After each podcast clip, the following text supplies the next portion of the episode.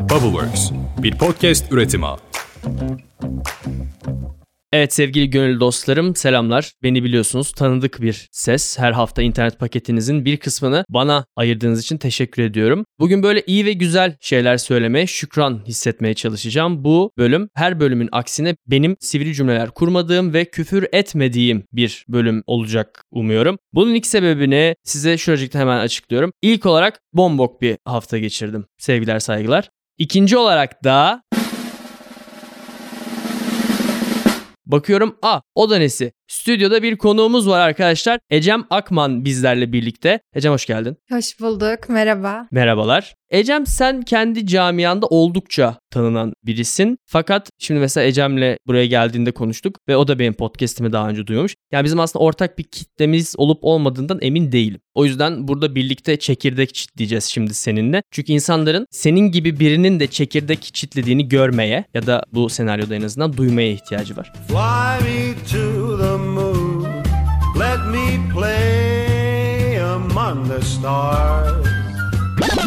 Yani 110 bin insan evladının arkandaki gücünü kapıda şuracıkta bırakıp buraya geldin, oturdun. Herkes gibi sohbet edeceğiz şimdi seninle. Öncelikle teklifimi kabul ettiğin için teşekkür ediyorum. Hoş geldin tekrar. Nasılsın? Çok iyiyim. Harikulade. Arkadaşlar Ecem bir dijital içerik üreticisi. Biraz sen anlat ama lütfen burayı. Ben sosyal medyada dijital içerik üreticisiyim. Daha çok Instagram üzerinde. Başka bir platformda yokum. Onun dışında reklam işbirlikleri, bu tarz işler yapıyorum. Bundan önce bir markam vardı fakat beklediğim gibi gitmedi bazı şeyler. O yüzden onu kapattım. Şimdi yeni bir iş serüveni, yeni heyecanlar Harika. düşünüyorum. Bunlar sürpriz zaten. Süper. Öncelikle evet sürprizlerin de habercisi oldu burada. Bu arada siz göremiyorsunuz ama Ecem çok güzel de bir kadın bir yandan. Burası sadece Teşekkür sesli ederim. bir içerik. O yüzden dikkatim de bir dağılıyor. Yani ilgim sürekli çekirdek kasesi ve Ecem arasında gidip geliyor. Evet. Ecem ilk sorum şu olacak. Artık kimse influencer demiyormuş gibi bir hissiyata kapılıyorum ben. Bu kelime artık niçin telaffuz edilmiyor? Camiada yasaklandı mı? Çünkü bence şöyle bir şey. Herkes ben influencer'ım demeye başladığı için bu artık influencer'ların da canını sıkmaya başladı ve herkes ben içerik üreticisiyim. Ya da daha hani belki de Türkçe mealine dönmeye başladı herkes. Çünkü bir influencer influencer kavramı bence artık çok dile düştü. Anlamını yitirdi yani ve o yüzden Aynen. çok da fazla Aynen. kullanılmamaya başlandı. Doğru bir tespit yaptığımı düşünüyorum. Gerçekten neyim?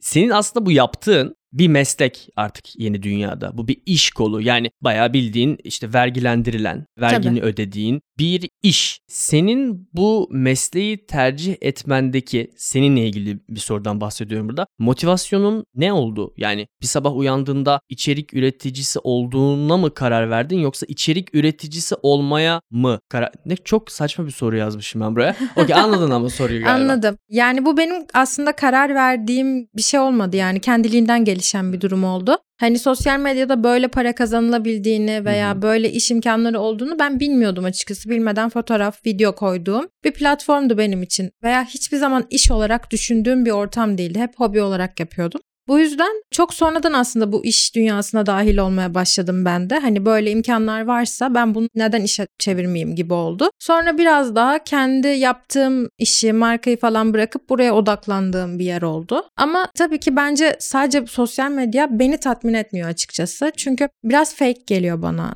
Yani çoğu zaman edindiğin arkadaşlıklar olsun, girdiğin ortam, çevre bunlar çok gerçekçi gelmiyor. O yüzden biraz daha hani burada da yine işime devam edip içerik üretip aynı zamanda başka gerçek hani elle tutulabilen bir iş olması bence her zaman insanı daha çok tatmin eder diye düşünüyorum. Ama yani mesela söylediğin şeyde ben bir bias görmüyorum doğrusu. Yani eğer bu gerçekten bir iş kolu olarak değerlendirdiğimizde yani gerçekten Hı hı. bunu elle tutulur bir iş formuna da soktuğumuzda yani mesela kurumsal şirketlerin bir araya gelmesi bir iş toplantısında da aynı tırnak içinde fake görüşmelerde oluyor yani. O yüzden Kesinlikle oluyordur. aslında yani bunu gerçek anlamda profesyonel bir iş olarak baktığımızda beni çok rahatsız etmiyor. Ama mesela şeyi görebiliyorum o söylediğini tüketici tarafından çok fazla konuşulanları duyabiliyorum kulağıma göre. Yani işte çok fake. Ama mesela bence ben bunu birazcık da şöyle görüyorum esasında. Yani ben seni takip ediyorum ve sürecin ilk başından beri de takip ediyorum aslında. Yani sana bence ne kadar doğru bir karar verdiğini de ilk başta söylediğimi hatırlıyorum. Ve görüyorum ki bu içeriği üretmek de seni motive eden bir faktör aslında. Öncelikle öyle mi? Ya beni insanların gördüğü zaman motive ediyor. Atıyorum etkileşimim düştüğü zaman veya ben motivasyonum düştüğü zaman bu beni ekstra demotive ediyor bence. Ben hep sürekli iyiye gidiyor olursam, kendimi iyi hissedersem, insanların benim iyi olduğumu hissettiğimi görürse ben daha motive oluyorum bu işe karşı. Anladım. Bu çok güzel bir cevap. Daha spesifik bir soru soracağım. Yani mesela antrenmana gidiyorsun ve bunu bir içeriğe dönüştürüyorsun. Hiç Evet. şöyle bir günün oldu mu? mesela antrenmana gidip içerik çekmen gerekiyor ama hiç de spor yapasın yok ama o içerikte çekilecek aga deyip gidip o antrenmanı yaptığın oldu mu? Çok oldu. Mesela okey yani aslında bu seni drive eden de bir güç yani seni ileri taşıyan da bir güç haline geliyor. Bu güzel bir şey. Aslında sonuçta böyle bir içerik üreticisi belirli bir lifestyle'ını koruyor olman gerekiyor. Bunun tabii ki bazı büyükleri de muhakkak vardır. Yani senin için zorlukları da muhakkak oluyordur. Şimdi her zaman belli bir çizgide gittiğin zaman onun farklı bir yola çıkmak istemiyorsun. Ben böyle iyiyim diye orada kalıyorsun. Hı hı. Belki bir adım atsan daha üst seviyelere geçeceksin. Daha çok izlenmelere ulaşacaksın. Ama bazen bende korku oluyor. Ya başaramazsam diye korku oluyor. O yüzden bazen olduğum yerde kalmak bana güven veriyor. Anladım. Yani konfor alanını birazcık daha Aynen o yüzden istiyorsun. işte sporuma devam ediyorum gibi. Hani daha farklı şeylere henüz geçmedim yani. Aslında zaten içerik üreticisi olduğundan beri ya da içerik üretmeye başladığından beri zaten kendi hayatına, kendi hayat standartlarına yakın hayatı yaşamaya devam ediyorsun ve sadece bunu bir içeriğe çeviriyorsun ve bunu içeriğe çeviriyor olmak seni de motive eden bir şey haline geliyor. Kendi hayat tarzını sürdürmeye yönelik. Evet. Okey bence bu kendi içinde birbirini tamamlayan bir döngü gibi hoş. Bu arada şunu da söylemek gerekiyor arkadaşlar. İçerik üretmek kolay bir şey değil. Ben burada haftada bir geliyorum zar zar zar bir şeyler anlatıyorum. Benim götüm çatlıyor yani. Hadi oğlum konu bul ne anlatacaksın falan diye. Ve ben kendimi içerik üreticisi olarak da göremiyorum doğrusu. Yani ben aynı tarafta değiliz. Ben çünkü haftada bir işte yapıyorum falan. Sen mesela bırak haftada biri günlük içerik üretiyorsun ve bazen hatta bazı günler 2-3 farklı içerik Evet. üretmen gerekiyor. Bu süreci nasıl yönetiyorsun Ecem ya? Yani senin için nasıl oluyor bu? Yani aşırı derece aslında zor bir şey. Ben mesela çok takdir ettiğim arkadaşlarım var bu camiada. Çok iyi yerlere gelmiş, gerçekten çok iyi içerikler üreten insanlar var. Ben o kadar böyle her anımı, hayatımın her şeyini paylaşmayı açıkçası çok sevmiyorum. Ama yine de elimden geldiğince yine kendi hayatımdan kesitlerle az az bir şeyler paylaşıyorum tabii ki. Yani bazen bu çok hoşuma gidiyor mesela, bazen hiç hoşuma gitmiyor. Gelen yorumlar mesela insanın canını çok sıkıyor iyi veya kötü. Mesela özellikle çok spor yaptığım için bunu mu yiyorsun? Kilo almışsın, kilo vermişsin. Bu tarz şeyler insanı gerçekten paylaşım yapmaktan da soğutuyor bir noktada. O Evet. dönem biraz geri çekilip kendimi dinliyorum. Ondan sonra hiçbir şey olmamış gibi devam ediyorum. Harika. Şimdi bununla ilgili de özellikle bir soru soracağım sana. Bunu biraz daha sonraya saklıyorum ama şunu söylemem gerekiyor galiba burada. Şimdi içerik üreticisi olduğun zaman Instagram gibi bir mecrada mesela insanların sana ulaşabilmesi çok daha kolay eskisine göre. Yani mesela 2000'li yılların başında seninki gibi bir kitleye sahip olan birisi televizyona çıktığında o kitleden herhangi birinin o insana ulaşabilmesi pek mümkün değildi. Ama şimdi herhangi birinin sana ulaşması çok daha kolay. Attığın herhangi bir postun altına yapacağı herhangi bir yorumda var. O artık senin Evet. hayatına dahil olmuş oluyor. Ve insanlar sen artık orada bir insan değilsin. Sen orada bir metasın. Sana istediği yorum yapabileceğini düşünüyor yani. Bunu yeme, kilo alırsın demek onun için belki mesela can sıkıcı bir şeymiş gibi ya da art niyetle söylenilen bir şeymiş gibi değil ama senin orada bir insan evladı olduğunu unutuyor galiba bazı insanlar ya ya da bunu önemsemiyor. Evet yani çok acımasız insanlar var. Mesela çok güzel, harika hayatlar yaşanıyor. Çok güzel bir iş olarak görünse de arka planda bu gelen yorumlar, atıyorum insanların dışarıdan sana bakış açısı farklı oluyor. Belki de kendini iyi izah edemediğini düşünüyorsun. Yani kendinde bir sorun aramaya başlıyorsun. Acaba benimle ilgili neden böyle düşünüyorlar diye. Ama sonra kendi özüne döndüğünde hiçbir hata yapmadığını veya yani böyle olduğunu kabul ettiğinde zaten bir müddet sonra perde gibi yani görmezden geliyorsun Anladım. her şeyi. Belki de bu insanı büyüten de bir süreçtir bilmiyorum. Yani belki de hayatımızda hepimizin senin yaşadığın çok farklı bir konsept tabii ki bunu. Yani beni hiç tanımayan birinin gelip bana yorum yapması tamam okey ben de bu işi yaptığım için belki bana ulaşabiliyor ama random bir insanı hiç tanımayan birinin gelip ya bunu da yeme falan demesi çok uzak bir ihtimal. Ya saçma geliyor. Sırf bu yorumlar yüzünden paylaşmadığım bile oluyordu bazen benim yediklerimi. Hı hı. Evet yani birazcık can sıkıcı. Çünkü şöyle bir şey yani senin de kendi bir hayatın var. Ve Kesinlikle. yani menü önüne geldiğin zaman ne yemek istediğini özgürce seçebiliyor ama Kesinlikle ki bazı insanlar var mesela arka planda pizza yiyip ben salata yedim diye paylaşan mesela çok insan var anladın mı yani? O yüzden hiçbir şey yani sosyal medyada gördüğün çoğu şeye inanmamak Hı lazım. hı. Peki bu neden var? Yani aslında az çok tahmin edebiliyorum tabii ki. Yani o insanın neden pizza yediğini ya da pizza sipariş verirken yanına neden salata siparişini de verip onun fotoğrafını çektiğini az çok tahmin edebiliyorum ama bunu birazcık derinlemesine incelemek istiyorum. Yani kendini mi bu şekilde daha iyi hissetmeye ihtiyacı var yoksa bu bir toplumsal görev, bir bilinç mi? Çünkü yani sonuçta şöyle bir şey de var. Senin 110 bin takipçin var. 110 bin takipçinin arasında muhakkak ki sana gıpta eden ve senin gibi olmak isteyen genç kızlar da var. Ve aslında sen onlara da bir ön ayak oluyorsun Hı hı. ve bir emsal temsil ediyorsun. Ya mesela bunun gibi bir bilinç mi o insanlara bunu yaptırıyor? Yoksa eğer pizza yediğimi görürlerse bana olan inançları kırılır gibi bir yerden mi bu oluyor olabilir? Ya da belki de her ikisi de.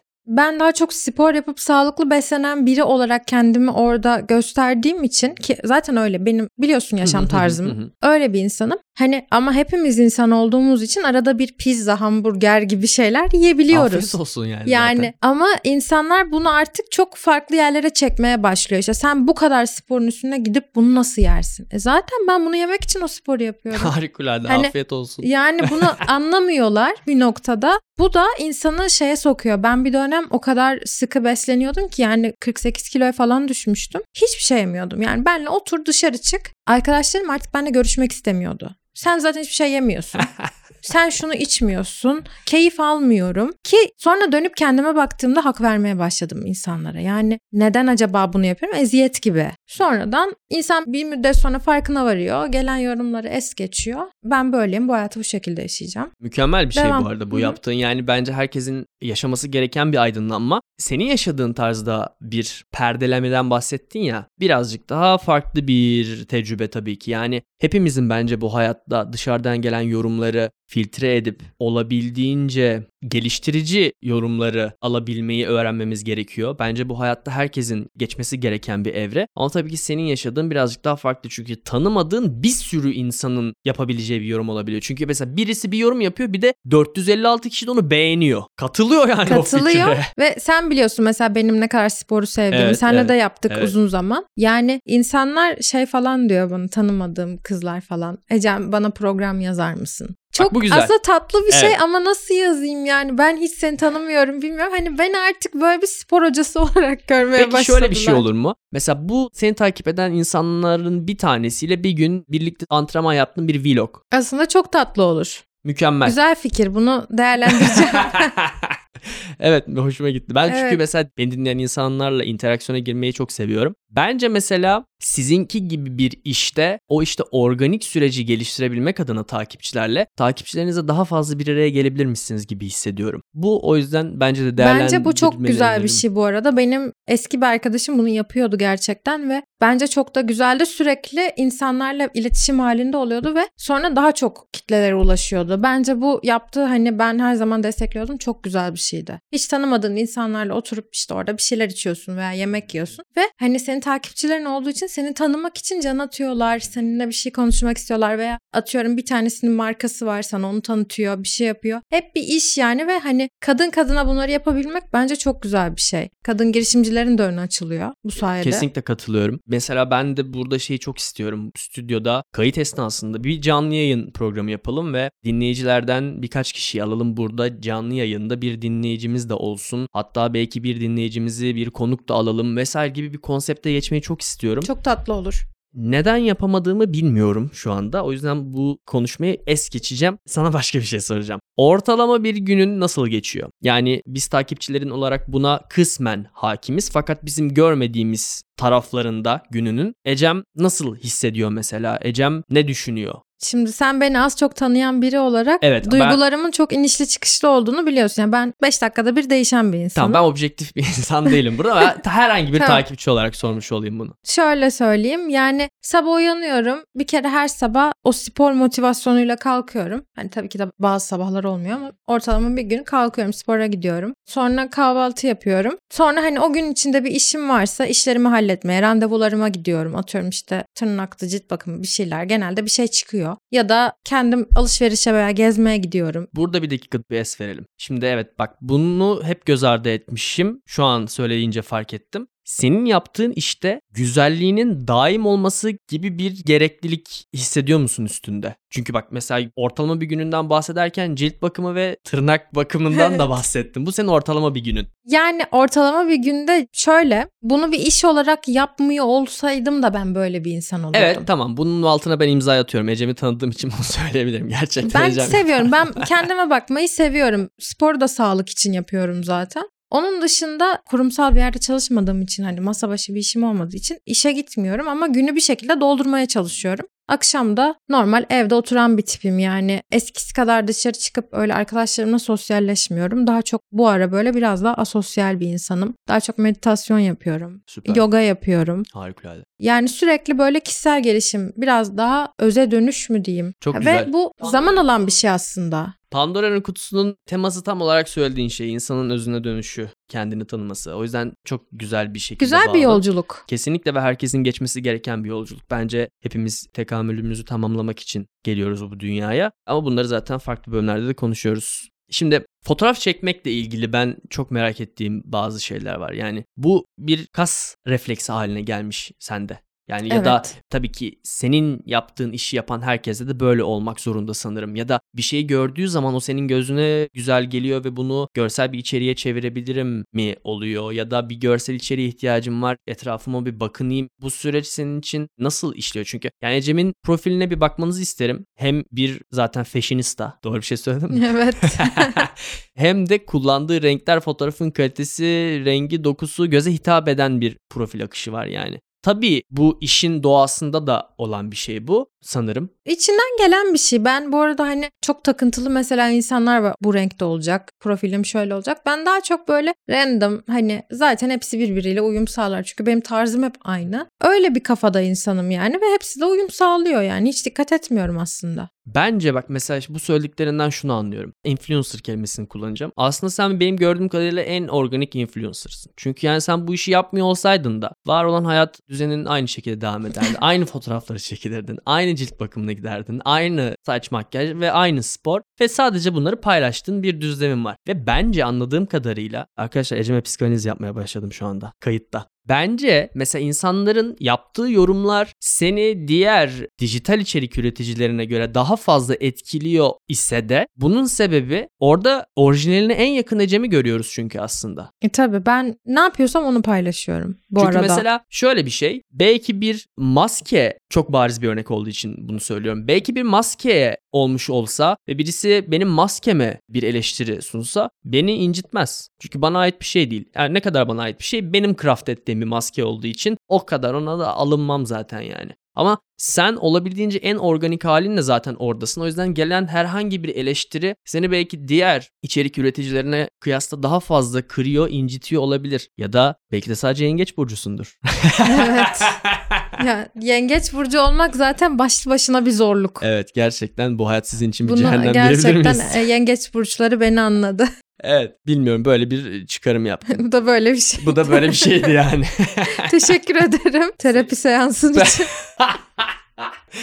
Evet şimdi sonrasında soracağım dediğim şeye geldim. Seni en çok zorlayan tarafları nedir bu işin? Yani ama şey gibi değil işte video editlemekten sıkılıyorum ya da içerik üretirken fikir aşaması beni zorluyor gibi değil. Yani burada insanlar senin sesini duyacak ve seni dinleyecek, seninle empati kuracaklar ve insanlar seninle empati kurarken seni en çok zorlayan şeyin ne olduğunu da bence bilmeleri seni insani yönden yani fotoğrafın arkasında da videonun içeriğin arkasından seni tanımaları için de bir fırsat aslında. O yüzden bu konuda mesela ya bu benim canımı sıkıyor ve insani yönden canımı sıkıyor bu beni etkiliyor dediğin şey ne yaptığın işte? Birincisi bu platformda emeğinin karşılığını alabildiğini düşünmüyorum. Yani çünkü değişik bir algoritma var. Öne çıkan videolar atıyorum insanlar çok farklı olabiliyor. Yeni bir sürü insan var, çok fazla rekabet var. Hani ben o noktada biraz daha haksızlık olduğunu düşünüyorum algoritmada. Birinci beni canımı sıkan şey bu. İkincisi de biraz böyle değişken bir ruh halim var benim. Yani genelde bazen mutsuz olabiliyorum. Telefona bakmak istemiyorum. Hani hiçbir şey paylaşmak istemiyorum ama mesela video çekmem gerekiyor. Bir şey yapmam gerekiyor.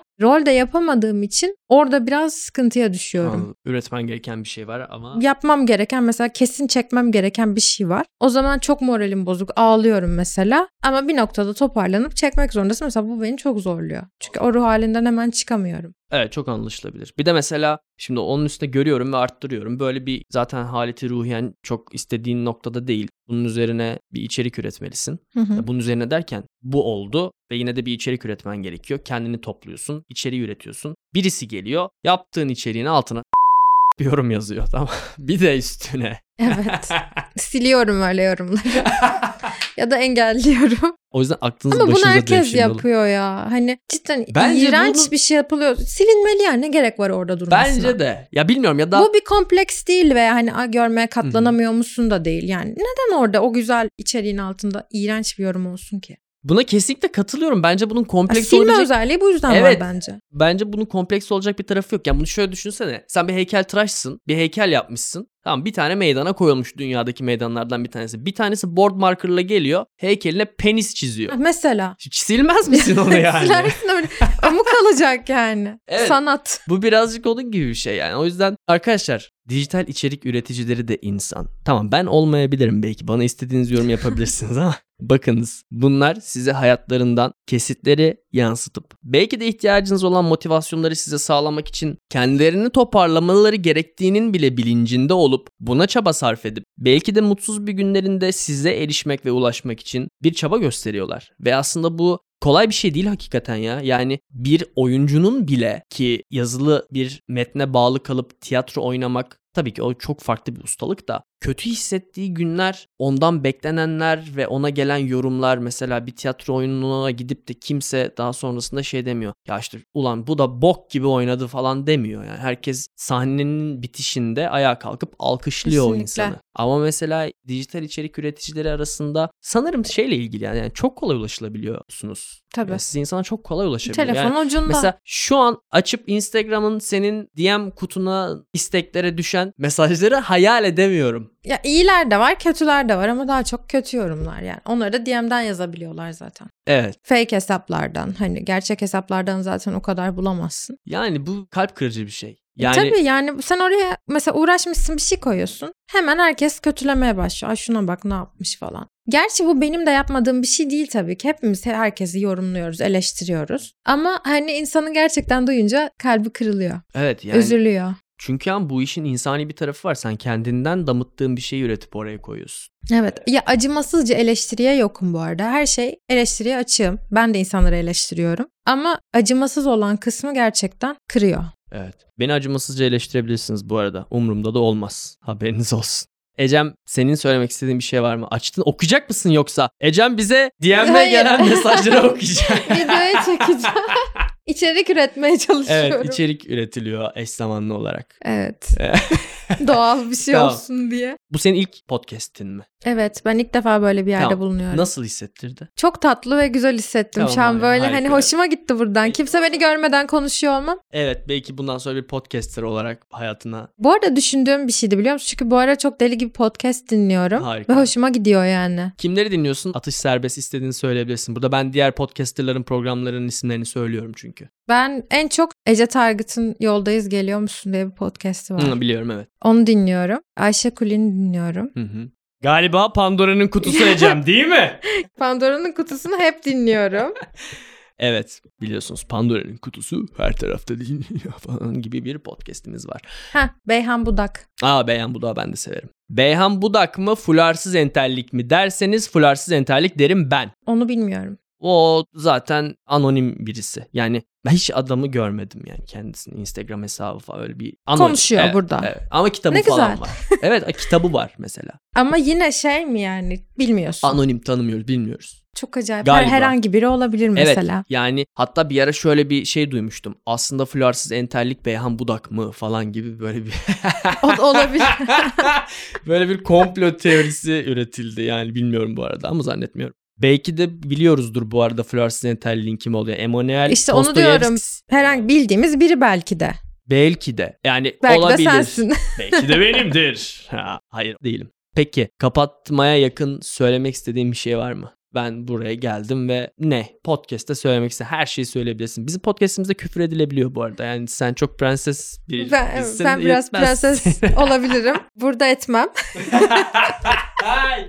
Henüz ilk podcast'imde küfür etmeyeceğim lütfen. tamam istediğin herhangi bir şey. Beni davet ettiğin için çok teşekkür Rica ediyorum. Benim için güzel bir deneyim diyebilirim. Güzel bir sohbetti. Sadece herkese şey söylemek istiyorum. Kendinize iyi davranın, kendinizi sevin ve gerçekten kendinizi tanıyın. Kendinizi tanımak için podcast Pandora'nın kutusu dinleyin. Teşekkürler. Ecem Akman bizlerleydi.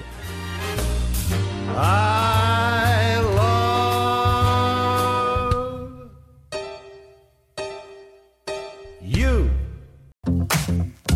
Bubbleworks, bir podcast üretimi.